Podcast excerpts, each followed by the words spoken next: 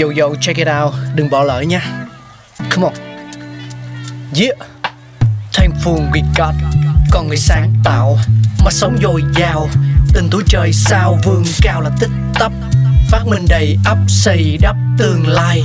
Có một không hai nhưng liệu có ai còn nhớ dùng?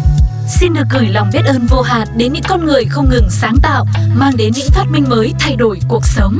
Thankful we got.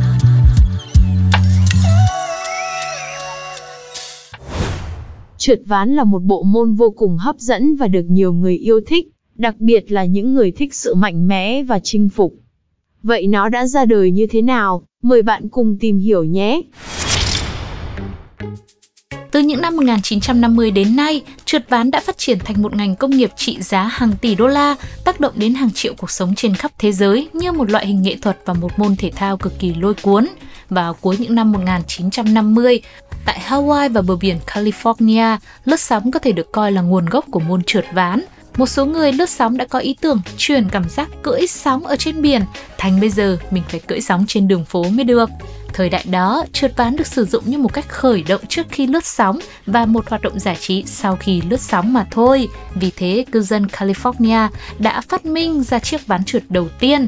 Năm 1959, Roller Derby đã phát hành ván trượt chính thức đầu tiên với một số phát triển kỹ thuật mới. Cũng trong năm này, từ skateboard cũng xuất hiện lần đầu trên tờ The Week in Review của Los Angeles Times. Năm 1962, cửa hàng lướt sóng Van Suff ở Hollywood đã bán được những chiếc ván trượt tự sản xuất đầu tiên. Ván trượt của thời kỳ đầu này như một tấm gỗ có kích thước 50 x 10 x 50 cm được cố định trên dòng dọc con lăn bằng sắt. Khi sự phổ biến của môn trượt ván bắt đầu mở rộng, tạp chí trượt ván đầu tiên mang tên The Quarterly Skateboarder cũng được xuất bản vào năm 1964 và sau những năm 1973, cùng sự phát triển của công nghệ và kỹ thuật công nghiệp, Frank Nasworthy, người đam mê ván trượt đã tình cờ thay thế bánh xe nhựa bằng bánh xe polyurethane.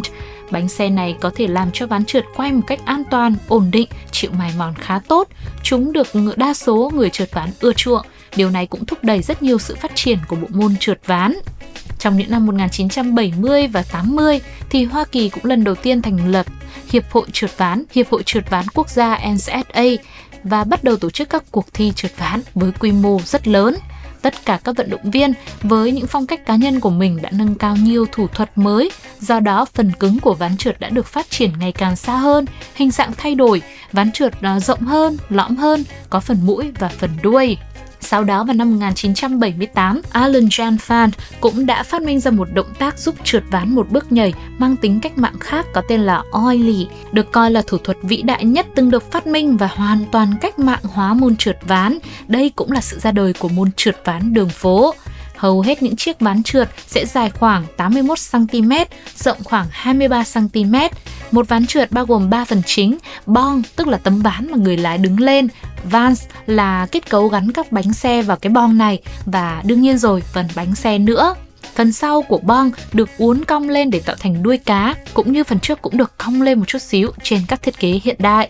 Vào những năm 2000 thì bộ môn ván trượt mới dần được du nhập vào Việt Nam. Skateboarding được coi là một nhánh nhỏ của Việt hip hop thời bấy giờ, mở đầu phong trào trượt ván vô cùng nở rộ tại Việt Nam chúng ta. Vậy có ai trong quý vị thính giả đang lắng nghe Thankful We Got ngày hôm nay là một skater không? Các bạn có những kinh nghiệm chơi môn trượt ván như thế nào? Hãy chia sẻ cùng với chúng tôi nhé. Và cũng đừng quên, ở những số tiếp theo chúng ta sẽ còn tìm hiểu thật nhiều những phát minh vĩ đại thay đổi thế giới khác nữa nên là đừng bỏ lỡ nhé. Xin chào và hẹn gặp lại. Oh,